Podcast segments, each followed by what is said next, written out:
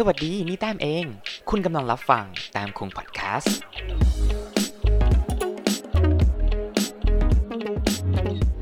สวัสดีครับ นี่คือรู้หรือไม่ทำไมกับแต้มเองครับ ในวันนี้เราจะมาพูดถึงเรื่องของวันฮาโลวีนคืนที่น่ากลัวที่สุดของปี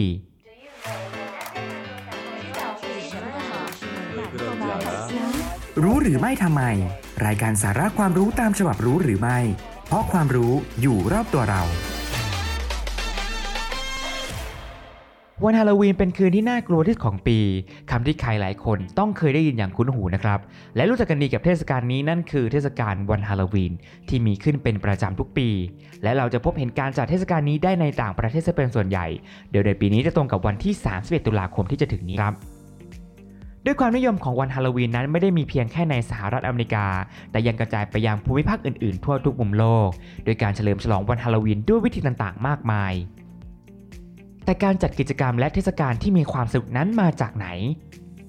ธรรมเนียมการปฏิบัติเหล่านี้นั้นได้ย้อนกลับไปได้หลายศตวรรษ มันถูกเปลี่ยนแปลงตามกาลเวลาจากประเพณีโบราณ มาเป็นงานรื่นเริงสุดสยองที่เรารู้จัก และหลายคนก็ชื่นชอบอยู่ในปัจจุบันวันนี้เรามาทำความเข้าใจและความรู้จักกับวันฮาโลวีนกัน วันมันมีที่มาอย่างไร และมีความลับอะไรซ่อนอยู่บ้าง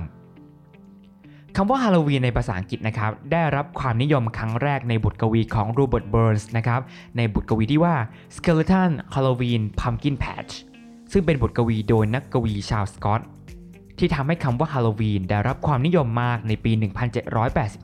1785 ตามพจนานุกรมของ etymologies ให้ความหมายฮาโลวีนไว้ว่า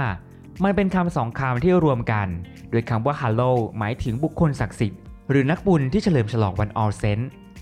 ซึ่งจะเป็นวันเทศกาลที่ตรงกับวันที่ 1 พฤศจิกายน ส่วนคำว่า e นั้นเป็นคำย่อมาจากคำว่า eve ที่แปลว่าก่อน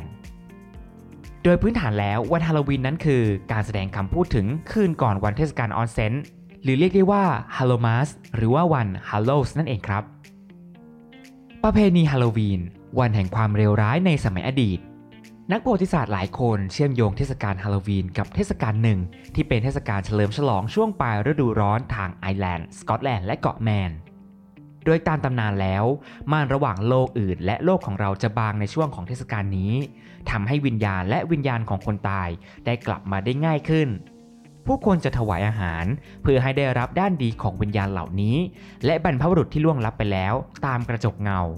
ซึ่งต่อมาได้รับการเฉลิมฉลองในฤดูใบไม้ผลิ ในช่วงปีแรก ๆ ของคริสตจักร สมเด็จพระสันตะปาปาเกรกอรีที่ 4 ได้เปลี่ยนให้วันที่ 31 ตุลาคมกลายเป็นวันฮาโลวีน ในช่วงปี 873 ตามข้อมูลของบริเทนิการะบุว่าเหตุผลนั้นไม่ชัดเจน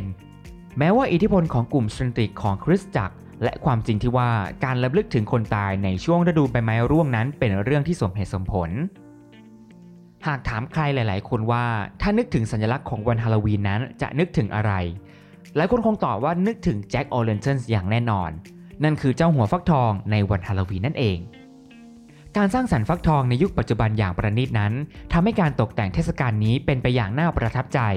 แต่เมื่อเราพูดถึงสมัยก่อน ผู้คนในไอร์แลนด์เรียกหัวผักกาดที่แกะสลักว่าตะเกียง และคำว่าตะเกียง ก็เป็นส่วนหนึ่งจากตำนานที่เป็นเรื่องที่ไม่ค่อยดี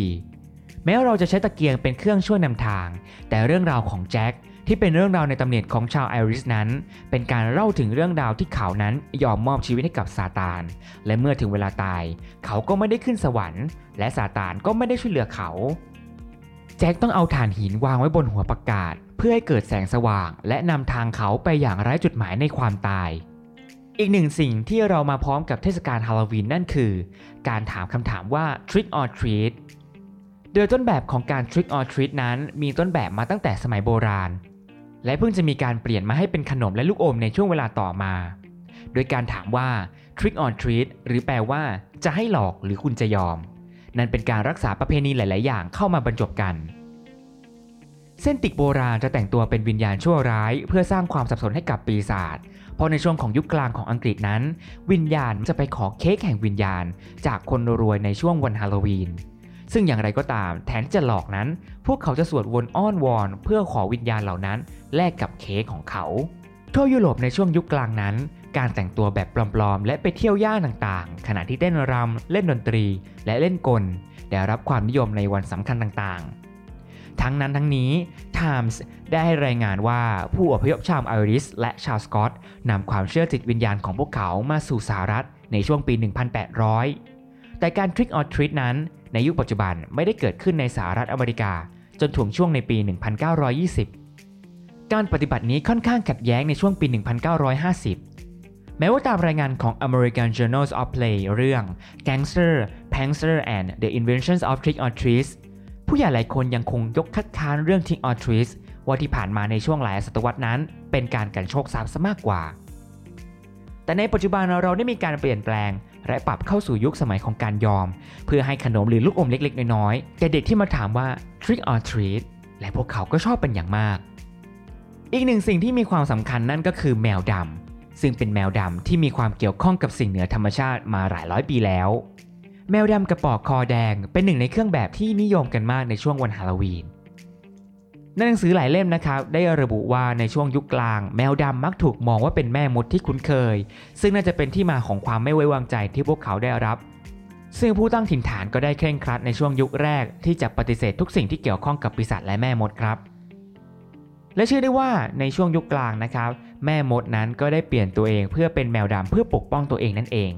และคนจึงเชื่อว่าแมวดำนั้นมีความเกี่ยวข้องกับเรื่องลี้ลับเหนือธรรมชาติ และเป็นสัญลักษณ์อย่างหนึ่งในการแต่งกายในช่วงฮาโลวีนนั่นเอง อย่างไรก็ตามนะครับ วันฮาโลวีนนั้นยังมีกิจกรรมอีกหลากหลายมากมาย ไม่ว่าจะเป็นการร่วมงานเลี้ยงแต่งกาย การประดับตกแต่ง การแกะสลักฟักทอง หรือการจุดคบเพลิง หรือไปบ้านผีสิงหรือเล่นตลก และดูภาพยนตร์สยองขวัญขอให้ทุกคนมีความสุขกับวันฮาโลวีนที่ใกล้จะถึงนี้นะครับ ยังมีเรื่องราวอีกมากมายที่น่าสนใจ คุณผู้ฟังสามารถรับฟังแต้มคุงพอดแคสต์บน Spotify Podcast Apple Podcast และ Google Podcast ซึ่งคุณผู้ฟังสามารถอ่านบทความของเราต่อได้ทางบล็อกของแต้มเอง ได้ที่ www. แต้มคง .me หรือทาง facebook.com/dis แต้มคงไม่มี ung และทางบล็อกดิแต้มเอง แล้วกลับมาพบกันใหม่ในครั้งหน้าสำหรับวันนี้ สวัสดีครับ